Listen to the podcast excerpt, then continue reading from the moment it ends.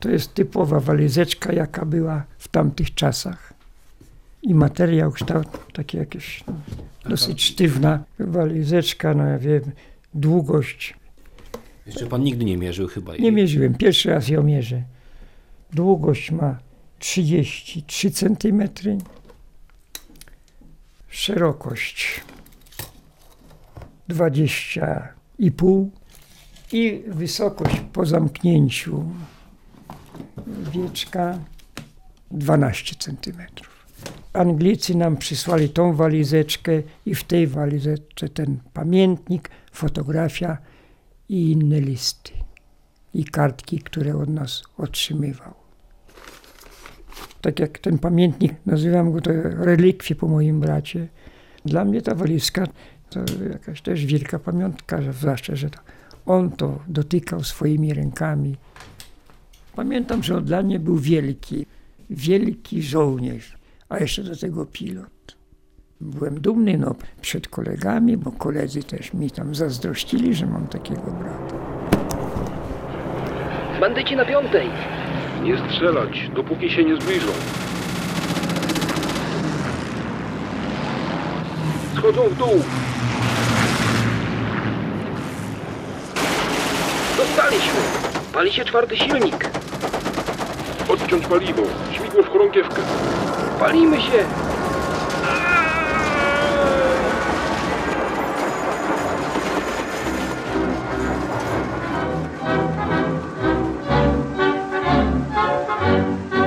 Jak równo silnik gra, jak śmiało śmigło tnie, już ginie pośród chmur najśmielszych orłów niebotyczny ślad, niestraszny mrok i mgła, niestraszny wiatr co dnie. Jesteśmy on i karamentsi o tysiące lat. Pamiętam, jak rodzice musieli podpisać zgodę, bo był jeszcze nieletni na to szkolenie.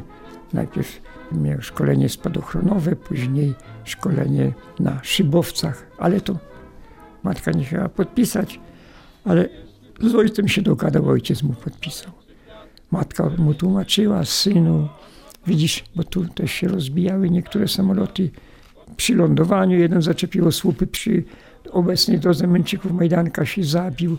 Jakiś tam oblatywacz też miał wypadek. I matka mówi, widzisz synu, to jest niebezpieczny zawód, a jeszcze wojna się zbliża. To może zginąć. A on mówi, mamo, ja wiem, że pilot na łóżku nie umiera. On tak się zakochał w tym lotnictwie, że żadne tłumaczenie, żeby to zaniechał, to nie dochodziło do niego.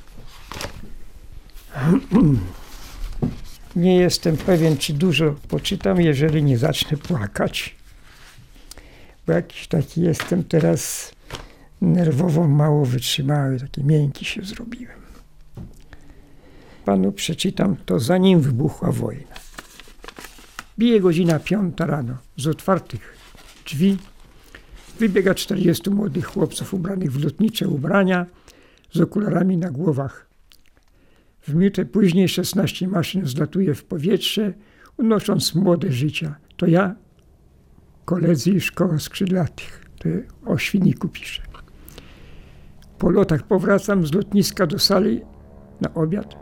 Po obiedzie spanie, a wieczorem znów maszyna i lot nad domem rodzinnym i rodzinnym miastem. Zawsze rano przelatuję nad swoim domem, Zawsze rano przelatuję nad swoim domem, widząc go jeszcze, widząc go jeszcze uśpionym po nocy. A wieczorem, gdy przylecę nisko nad domem i motor zaryczy śpiewem, wtedy z małego domu wybiega mały chłopczyk, wymachując czapką. A za nim wychodzi kobieta z dwoma mężczyznami. To rodzice i bracia. Wszyscy patrzą w górę, gdzie na niebie szybuje samolot, a w nim macha ręką ich syn. Ja znów z góry przyglądam się im i wydaje mi się, że jestem na bajecznym filmie. Szczęśliwy jestem, patrząc na nich z góry. Ostry skręt i za chwilę dom zostaje w tyle i chowa się pod stateczniki. Ląduje. i chowa się pod Co dzień to stateczniki. samo. Ląduję, co dzień to samo. Gdy w niedzielę przyjadę do domu, wtedy mały Zbysio się cieszy, że mnie widział, że machał ręką i Śmietek, to znaczy brat starszy, Mietek mu powiedział, że mój samolot ma wymalowane litery SPBHU. Dowiedziałem się, że wyjeżdżamy na szkolenie do Łódzka. To było takie szkolenie jakby trochę wymuszone, bo się na wojnę zanosiło. W przeddzień odjazdu przyjechał do szkoły starszy brat. Rozmawiamy, czegoś dziwny niepokój szarpie mi serce. Chciałbym się napatrzeć na brata jak najwięcej. Daje mi dwa zdjęcia z całą rodziną. Po pewnym czasie przyszła mamusia z sąsiadką i cioteczną siostrą. Siedzimy w lasku i wszyscy rozmawiamy. Tak chciałem zobaczyć jeszcze małego Zbysia. Tak chciałem zobaczyć jeszcze małego Zbysia. Gdy słońce już zachodziło, musiałem z żalem w sercu odprowadzić mamusię i pożegnać. Przy pożegnaniu widzę u mamusi łzy w oczach. Staram się pocieszyć. Mówię, że za miesiąc wrócę. Miałem przeczucie i wiedziałem, że już nieprędko zobaczę rodziców.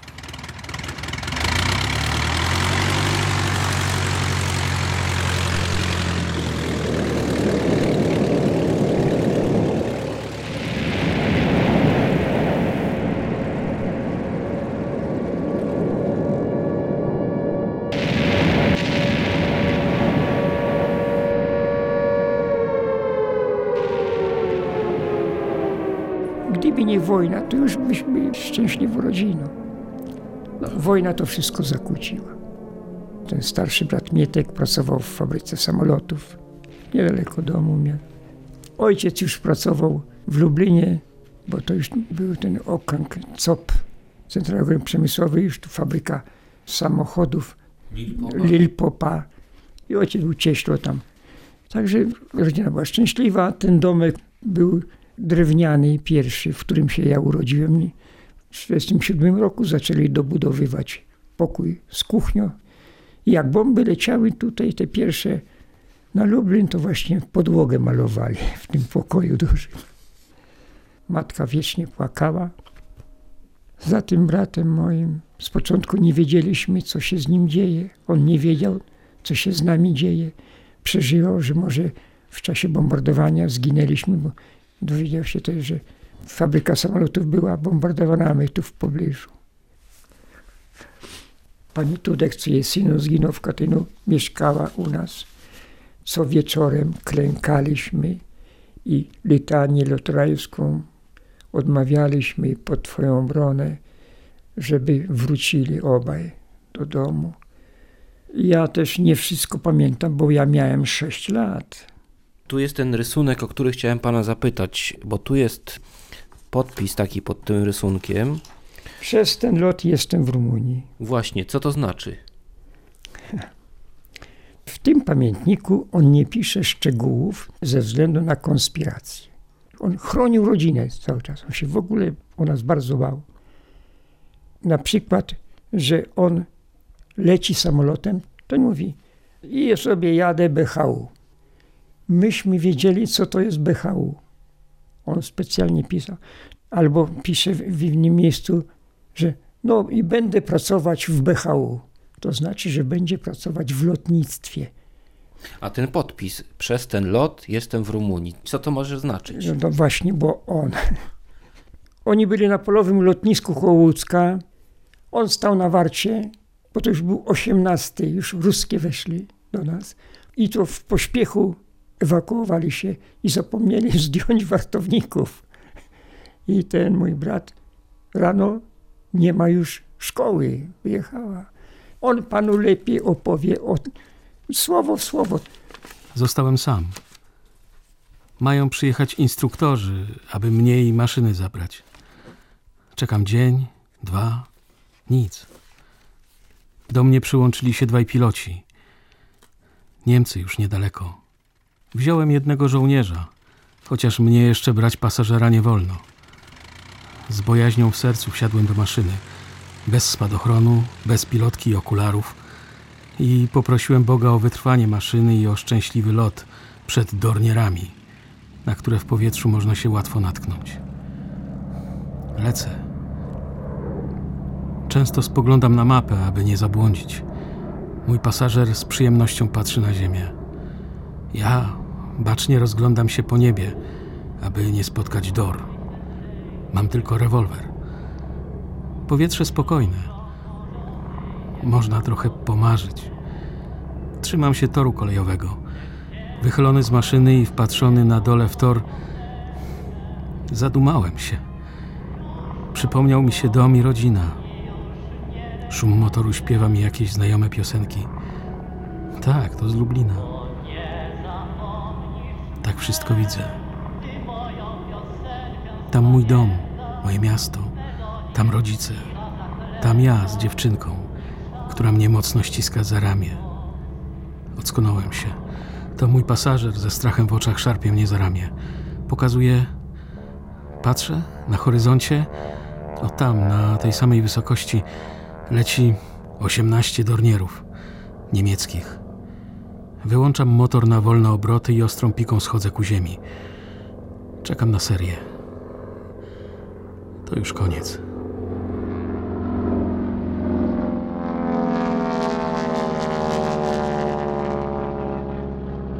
Lecę nad dachami, aby dalej. Spoglądam nad siebie. Przeleciały nad nami. Lecimy dalej.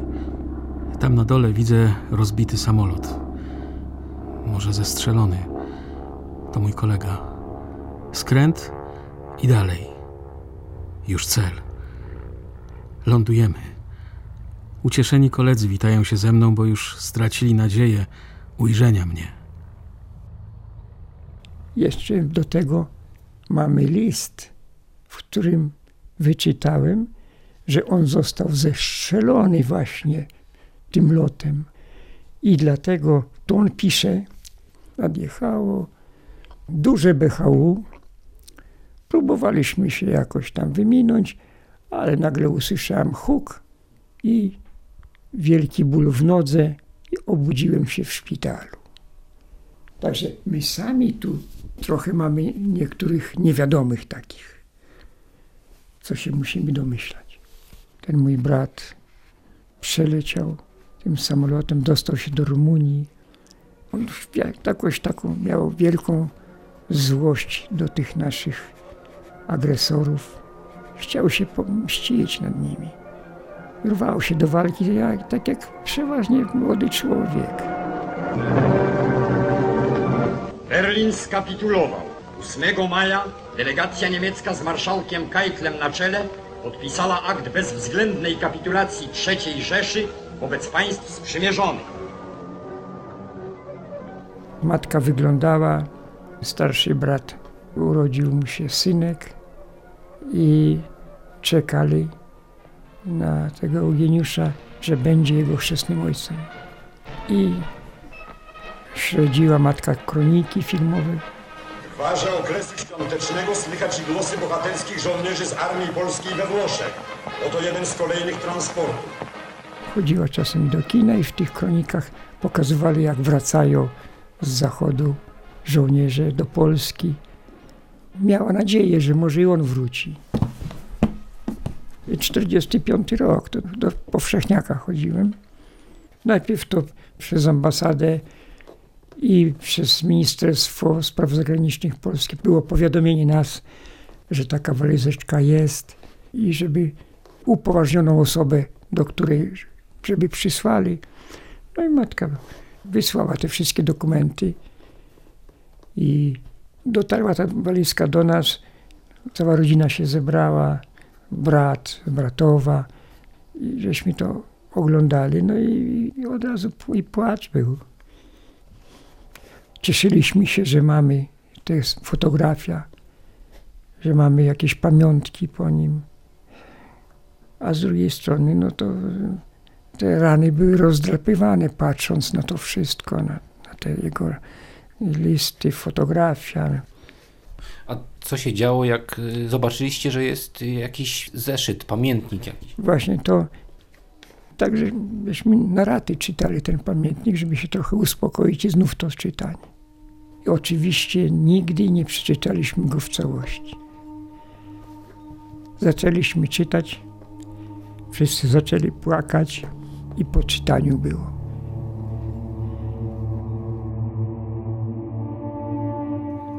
Poniedziałek, 18 września 39.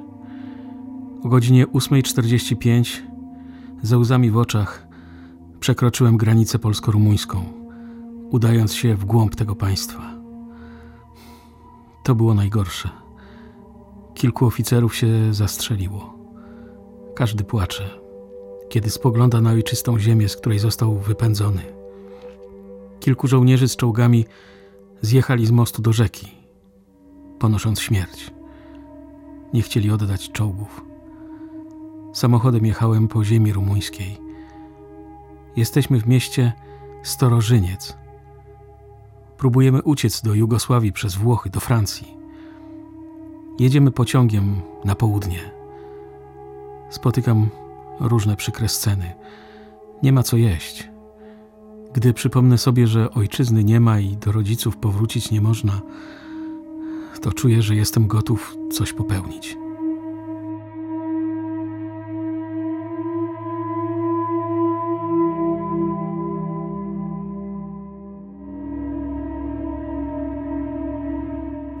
Zachorowałem na czerwonkę. Było źle. Żyję tylko herbatą i chininą. Zawsze ustami bucha mi krew. Doktor powiedział, że stan beznadziejny. Pojechałem do szpitala, do Babadak. Byłem trzy tygodnie. Lepiej. Przyjechałem, aby się przypomnieć kapitanowi, że chcę jechać tam, gdzie jestem potrzebny. Byłem jeszcze słaby. Do czerwonki przyłączyła się straszna choroba malaria. Proszę Boga i modlę się, aby chociaż nie umrzeć z dala od ojczyzny, z dala od rodziców. Tylu kolegów już umarło na czerwonkę, pochowanych w Babadak. Nikt o nich się nie troszczy. Po trzech tygodniach choroby zacząłem chodzić. Przez cały czas choroby nikt do mnie nie zaglądał. Każdy bał się zarazić. Pozostawałem dniami sam w ciszy i smutku, z myślą ku ojczyźnie i rodzinie. Wszyscy prawie już znikli.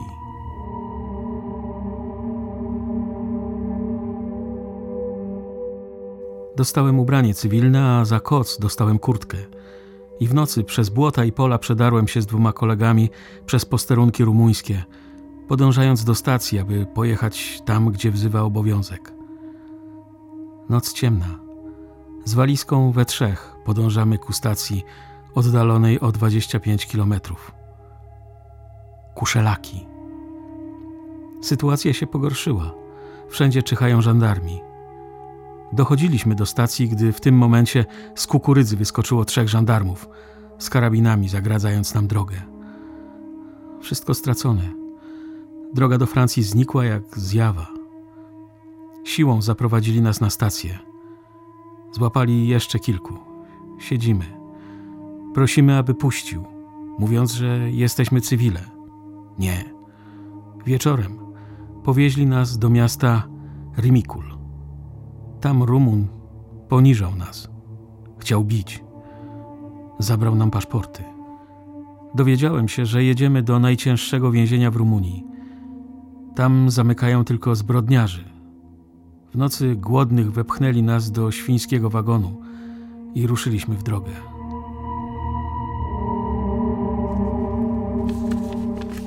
Polskie placówki dyplomatyczne całkiem nie zwinęły swojej działalności w Rumunii.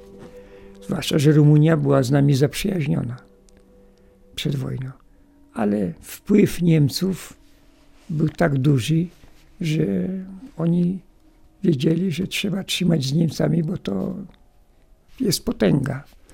I dyplomaci niemieccy też robili wszystko, żeby Polaków więzić, bo sobie zdawali sprawę, że będą uciekać oni na zachód, do tych krajów neutralnych, żeby później przeciwko Niemcom wystąpić.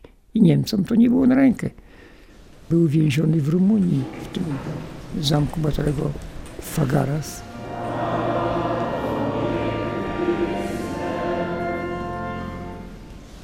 Droga rodzino pilota Eugeniusza Kasprzaka, siostry i bracia, wszyscy goście przybyli na tę podniosłą uroczystość. Któż przywróci należną i chlubną pamięć temu bohaterskiemu lotnikowi z ulicy Rolnej w Lublinie, jak nie my, mieszkańcy Bronowic i miasta Lublina. Wielkim dramatem dla niespełna osiemnastoletniego Eugeniusza była rozłąka z rodziną i domem. Nie tylko tęsknił, marzył i śnił o rodzinie, ale też pisał o niej dojrzałym, pięknym, mądrym, a nade wszystko poetyckim językiem. Tym sposobem powracał na ojczyzny łono i przenosił swoją duszę utęsknioną do tych bronowic, do tych łąk zielonych, szeroko nad wstęgą Bystrzycy rozciągnionych.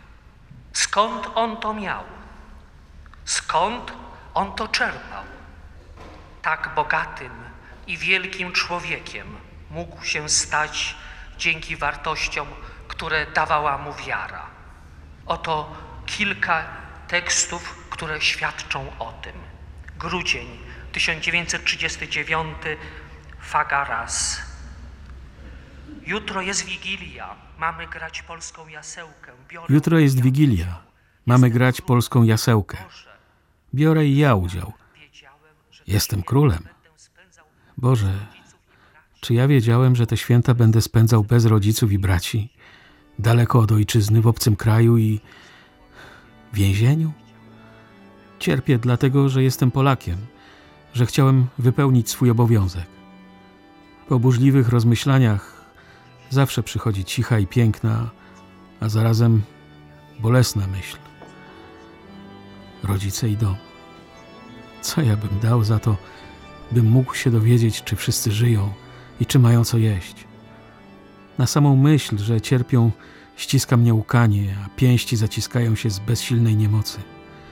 Jedyną pociechą dla nich ode mnie jest moja codzienna modlitwa, którą ślę do Boga, prosząc dla nich o zdrowie, opiekę i wytrwanie. Moją jedyną pociechą są dwa zdjęcia, które dał mi Mietek. Jest cała rodzina – tatuś, mamusia, Mietek, ja i Zbysio. Hmm. Mój kochany braciszek.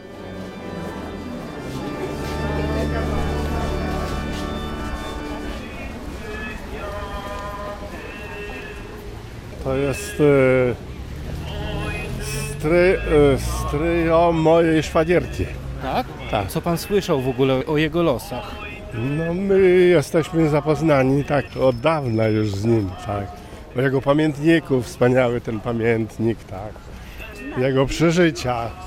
E, W ogóle tak, że taki 17-letni chłopak, nie? Jak może pisać tak, e, tak dojrzale, takie listy, takie treści wyraźne, tak głębokie, tak. e, To jest, e, no myślę, że jakaś wspaniała, wspaniały przekaz dla naszej młodzieży, dla przyszłości w ogóle. A w rodzinie to był ten pamiętnik jakoś rozpowszechniony? Y, Ten pamiętnik był przekazywany z ust do ust, jak gdyby, nie? Tylko no nie był odkryty. To trzeba było czasem, żeby w ogóle można było y, to wydobyć na wiesz, to perłę. To, co wpisał z Rumunii, z tego więzienia, ta część pamiętnika jest pisana w taki sposób, że można je odczytywać w lustrze tylko, bo to było w konspiracji, w lusterku. Także e, te treści były tak właśnie przekazywane, że myśmy nie, nie potrafili, co to znaczy. Nie dopiero trzeba się domyśleć, że to jest odbicie zwierciadle, prawda, tego, tych treści. No bardzo wzruszająca dzisiejsza była uroczystość, bo to się już po prostu nie pamiętam. Myśmy już tam przed laty się zapoznali z tym pamiętnikiem. No, życzyłabym sobie taką mieć wiarę i miłość do ojczyzny, jak miał Eugeniusz. a czy państwo swoim dzieciom to przekazywaliście? Właśnie, syn ten, który zginął 18-letni, też w Świdniku kończył to szkołę, co i Eugeniusz. I też był pilotem szybowcowym. No, młodo zginął na tydzień przed maturą, także ale jakoś sobie brał za wzór tego Eugeniusza Kasprzaka, jak, jak no zaczął no myśl, latać? Myślę, że tak. Myślę, że tak. To był w ogóle taki wzorzec dla naszej rodziny, rodziny ta w szerszym znaczeniu, no bo... Pod polskim niebem szczerym polu wyrosły ojczyste kwiaty.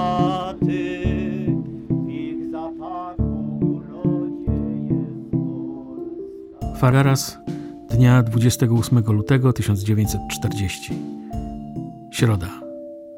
Rano przyszedł Jasio Wójcik i zaproponował mi przerobienie dużej walizki na małą. Więc dałem mu. Pracował cały dzień i z dużej, porozrywanej walizki wyszła ładna, mała walizka. Teraz wygląda jak nowa. Listu jeszcze nie otrzymałem, ani jednego. Los nie chce, abym się dowiedział o rodzicach i braciach.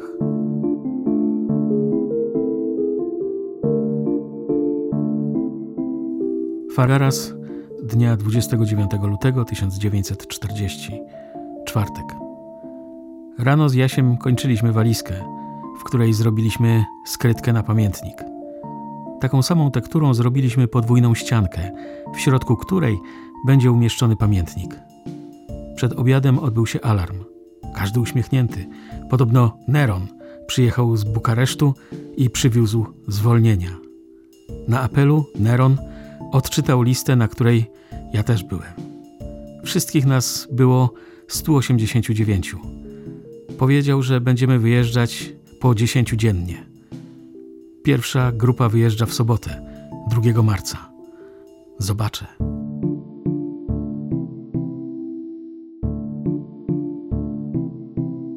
Z radością muszę przerwać moje pisanie, bo podobnież dzisiaj wyjeżdżam razem z młodymi, więc muszę swój pamiętnik ukryć do walizki, która ma podwójną ścianę. Boże kochany, chociaż aby go nie znaleźli. Wola boska niech się dzieje. Po przyjeździe na miejsce napiszę te kilka dni, które pominąłem. Nie wiem, czy pojadę, ale już cię żegnam, Faragarsie, i was, ponure mury z kratami. Boże, miej mnie w opiece, bo śnię, że mam wyjechać na wolność z tego więzienia.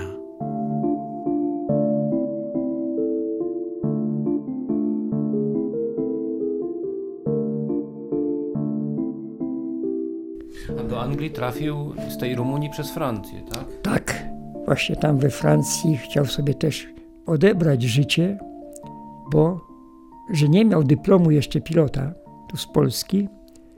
Tam dużo było rannych w czasie wojny francusko-niemieckiej i potrzebowali sanitariuszy. I z tych różnych narodowości, tych, co przybyli do Francji, uciekinierów, brali do wojsk sanitarnych, ale nie wcielili go do tych sanitariuszy i zaczęli się już nimi Anglicy interesować. I Anglicy spodziewali się, że też będą mieli wojnę z Niemcami i zaczęli ewakuować wszystkich żołnierzy z Francji, bo widzieli, że Francja już się chyli ku upadkowi, to postarali się ewakuować jak najwięcej wojska na swoje terytorium, bo wiedzieli, że to wojsko będzie ich bronić. I między innymi wtedy właśnie pilotów i mego brata też ewakuowali do Wielkiej Brytanii. W marcu 1941 roku przestał pisać ten pamiętnik, bo nie miał czasu. Nie miał czasu, bo no tak, miał za dużo zajęć do szkolenia, bo tam oni od nowa musieli tak uczyć wszystkiego, bo pilot to musi znać nawigację, meteorologię. On musiał po punktach topograficznych kierować się po gwiazdach. Astronomii też ich uczyli. Po gwiazdach leciał w nocy, jak było niebo bezchmurne. Także technicznych spraw o samolotach, do taktyce walki. Tego wszystkiego musiał się uczyć, ale najpierw się musiał nauczyć angielskiego. On sobie nie zdawał sprawy, co to dalej będzie. Myślał, że może przeżyje, może, że to opowie sam, co tam pisać. Ale niestety nie przeżył.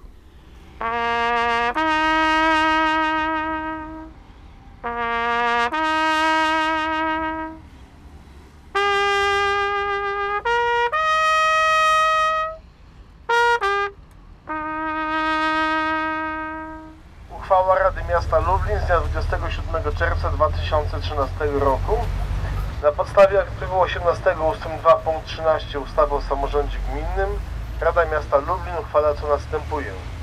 Rondo oznaczone numerem 1 na załączniku graficznym stanowiącym integralną część uchwały otrzymują nazwę pilota Eugeniusza Kasprzaka. Niniejszą uchwałę składam na ręce rodziny pana pilota Eugeniusza Kasprzaka.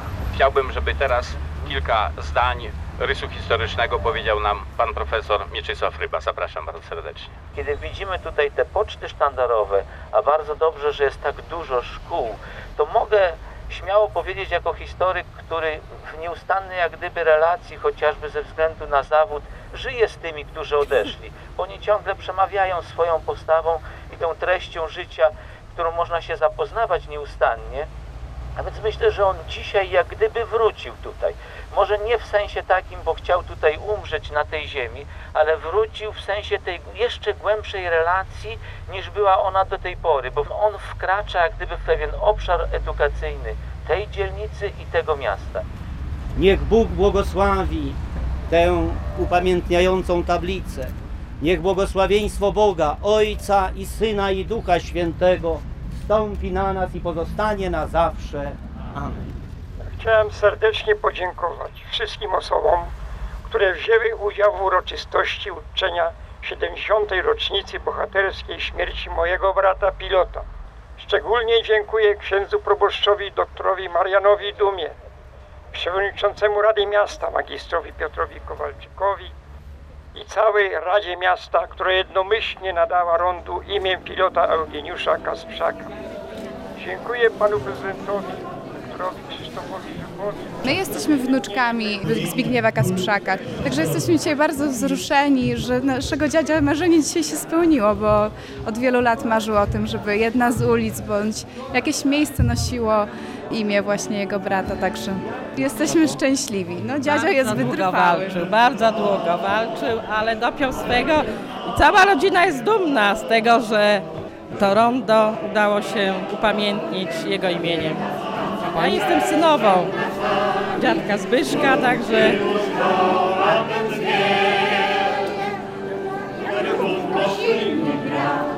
Jak śmiała śmigło dnie, już ginie pośród rolnych rzeczy, ojców nie odejście ślad, nie straszny mrok i mrak, nie straszny wiatr, co dnie. Jesteśmy od nikaramencie od tysiące lat. Później napisał ksiądz Benedykt Welc z Danii do nas list po polsku i ten Benedykt studiował w Łodzi przed wojną w wyższym seminarium duchownym chyba i się dobrze nauczył polskiego, pisać i czytać. Czyli to Duńczyk był, tak? Duńczyk, tak. I on nam opisał ten dzień tragiczny. Adres znał, bo tych dwóch uratowanych pilotów z jednym się spotkał. I on powiedział, jak to było. To był 138 Dywizjon do Zadań Specjalnych. To tacy kamikadze, można powiedzieć, byli, bo to samotne loty bez osłony. I bardzo ich dużo ginęło. 17 wrzesień, 43 rok. Trasa do Polski to trwała ponad 13 godzin lotu. Dlatego było dwóch pilotów, bo to jest, pilot musi bardzo uważać, artyleria, samoloty, omijać różne. Także w dużym stresie prowadzi maszynę. I mój brat wraca, bo oni przylecieli do Polski koło Tłuszcza, to jest na północ od Warszawy. Zrzucili zasobniki z bronią, lekami, amunicją, radiostacje. I Dwóch cichociemnych. I dwóch cichociemnych, którzy w pasach mieli przy sobie kilkaset tysięcy dolarów i deutschmarek niemieckich. Te pieniądze dla AK było bardzo przydatne. I brat wracał. Z tego tłuszcza wracał samolotem do Anglii, z tym, że to były jedne już z ostatnich lotów, bo mieli zmienić trasę, bo tam za dużo maszyn ginęło. Niemcy już tak obsadzili tą trasę, chcieli nie dopuszczać, żeby do Polski wozić broń, bo właśnie się bali powstania, a tu front się ze wschodu zbliżał. I nocny myśliwiec Ju-88, niemiecki, z trzyosobową załogą, specjalnie do zadań nocnych z radarem był już, wykrył ich i zaczął ich atakować, oni się bronili.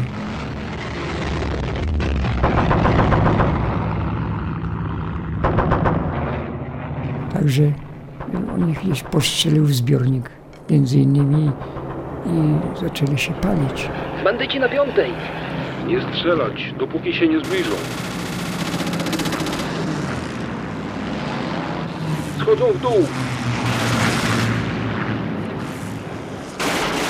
Dostaliśmy. Pali się czwarty silnik. Odciąć paliwo. Śmigło w chorągiewkę. Palimy się. Samolot był niesterowny. Brat starał się wylądować jeszcze jakoś. Przy samej ziemi uderzył jeszcze w dom rodziny Krystensenów. Część rodziny zginęło, pięć osób. Aczkolwiek po tej krótkiej, ostrej walce też strzelcy z samolotu brata też uszkodzili samolot niemiecki, że on też spadł. Także obydwie te dwie maszyny spadły. A że nasi zestrzelili, to się dowiedziałem ze dwa lata temu ze źródeł niemieckich. Mam meldunki pisane z tego dnia w Danii. Trzech tych lotników, że zostali pochowani też w Kopenhadze. Jak spadł samolot, brata wyrzuciło z kabiny przy tym uderzeniu i jeszcze żył. Był bardzo poparzony. Niemcy go wzięli do szpitala w Ringsted. To takie powiatowe miasteczko w pobliżu Slaglille. I leżał w szpitalu w Ringsted i po 8 godzinach umarł.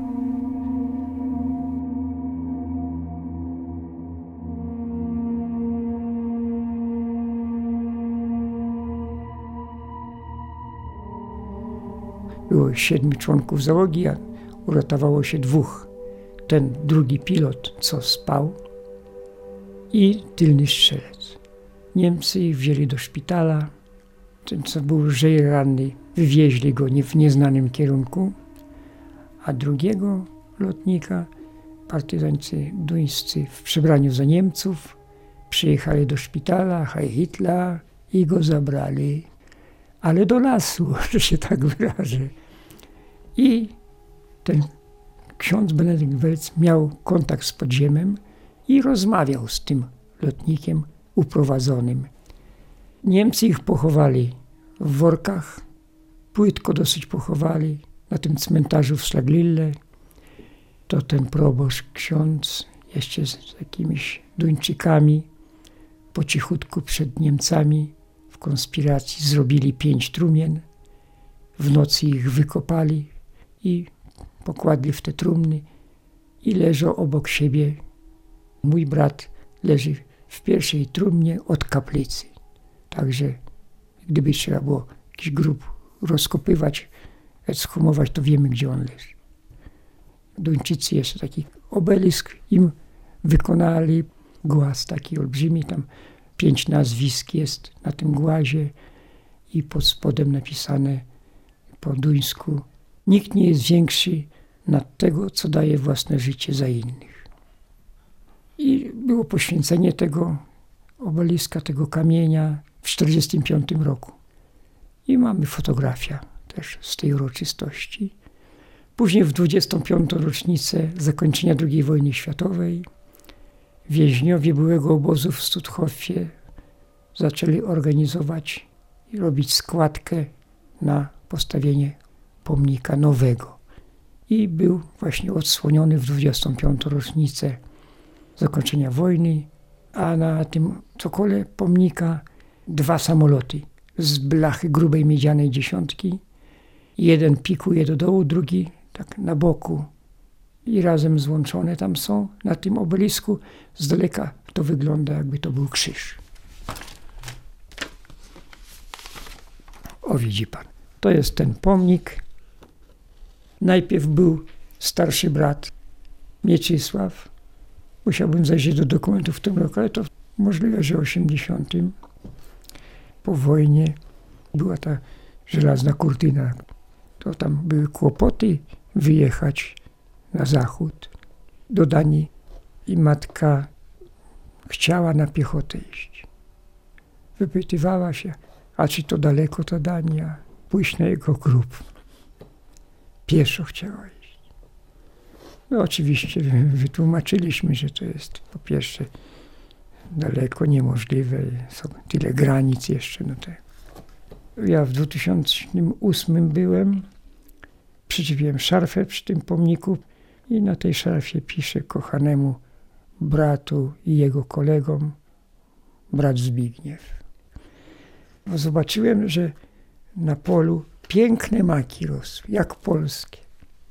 I ja poszedłem z żoną i z wnuczką, narwaliśmy tych maków i położyliśmy na tym grobie, żeby myśleli Polacy, że to jak polskie maki, żeby im Polskę przypominały.